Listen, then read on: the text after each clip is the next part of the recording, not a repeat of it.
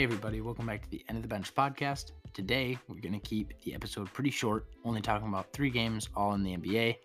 First, starting off the game that took place just the other day before the Warriors Bulls games, where the Warriors absolutely ran over the Bulls. I want to talk about the Warriors Bucks game. The Warriors lost this game 99 to 118, and the largest lead for Milwaukee was 39 points. Golden State never led in this game. And also, there was a very poor performance by Steph Curry, who shot 4 for 11 in 29 minutes and 2 from 6 from the three point line. He did have 8 rebounds, 4 assists, but Klay Thompson also had a poor shooting game. Gary Payton didn't contribute as he usually does. Andrew Wiggins did okay, but they didn't have a single player over 20 points scored.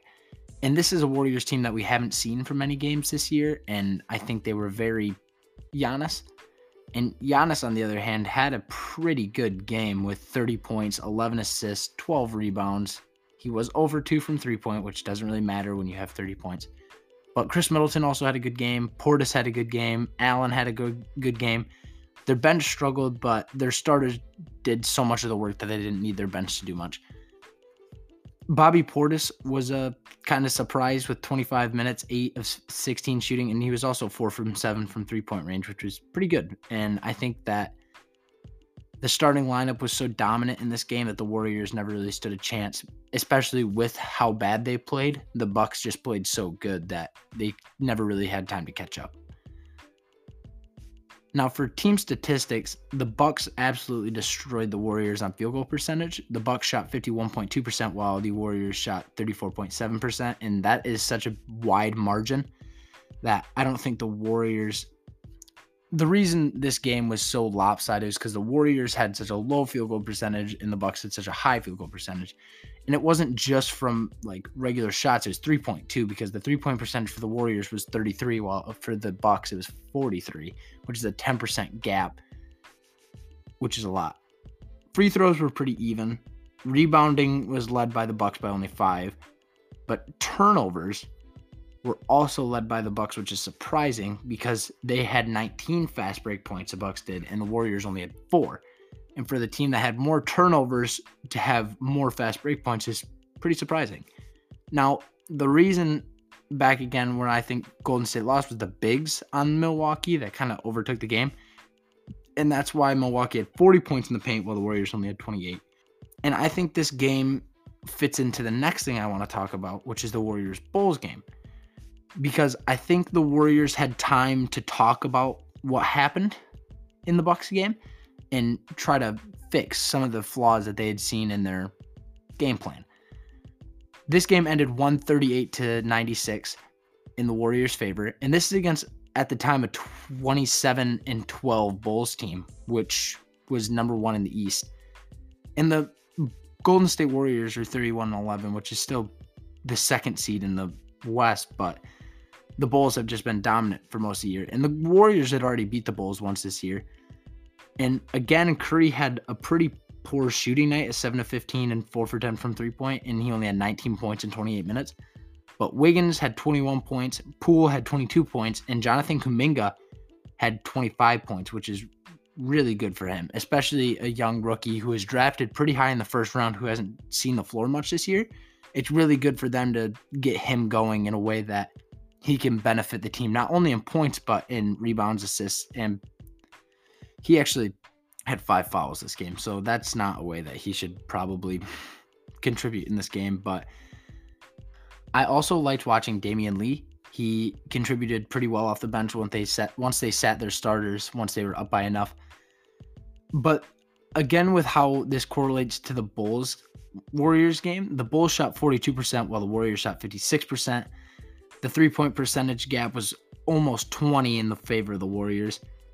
And also, fast break points was in favor of the Warriors, seven. Points in the paint was also led by the Warriors, 56 to 42. And I think that the points in the paint battle for the Warriors will also be greatly changed once Wiseman comes back because he's a bigger guy that can stand in the paint and be a defensive led player. And in these games, the Warriors have not had the heart and soul of their team in Draymond Green. So they haven't had that defensive mind, and I think that's why the Bucks scored 118 points. But to come back and make the number one seed in the East, only score 96 is pretty good, especially thinking that you don't have a player who's probably going to be first team all defense this year, and maybe not defensive player of the year. What I think else is important is that the Golden State Warriors limited themselves to seven turnovers and got Chicago to commit 14 of them, which is pretty impressive, especially thinking about how safe and productive Chicago's been with the ball this year. And this leads me to talk about the playoff picture in the NBA right now because it's it's moved around a little bit, but it still looks mostly the same with those major teams that have been at the top for most of the year still there. In the Western Conference, the Grizzlies have came to the three seed at 30 and 15 after having an 11 game win streak, which was ended by the Dallas Mavericks the other night. The Dallas Mavericks, on the other hand, are now the five seed. The Lakers are at the seven seed.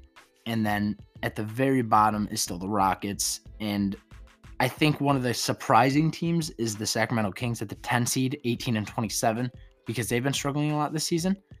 But what I really want to look is the East right now, because the East is being really competitive at the top with the Bulls at the one seed, Heat at the two seed, Nets at the three seed, Bucks at the four seed, 76ers at the five seed, and Cavs at the six seed, with only about five games in between the teams and losses. Now, other teams that still have a chance of making the playoffs would include the Knicks and the Raptors and the Celtics and even the Hawks and Pacers. The Pacers is where it drops off a little bit to 28 losses, but the eight seed only has 20 losses. So that's only an eight game differential between a team that's the 13 seed in the East and a team that's going to be in the playoffs. So I think that the Eastern Conference is very competitive this year, and I think that's going to be fun to watch how that plays out. Speaking about how the Eastern Conference is very competitive this year, I want to talk about one game that was very fun to watch the other night in a way of how the Eastern Conference is going to play out this year. This game was the Philadelphia 76ers and the Boston Celtics. And the Philadelphia 76ers this year have looked pretty good, especially with the knowledge of Ben Simmons being out because Joel Embiid had 25 points, Maxey had 23 points, Curry had 17 points, Harris had 17 points, and Thybulle had eight, even when he's a more defensive player. Now off the bench, they got Drummond to get nine, which is big, especially for a player that's not supposed to be contributing as much as you think. But I want to go back to Thybulle because even though he only had eight points, he had five steals and two blocks, which is really good to have a defensive player in there to get that for you. And all of the starting lineup for the 76ers was plus 10 except Tyrese Maxey. So that's pretty good to have your starting lineup that highly ranked.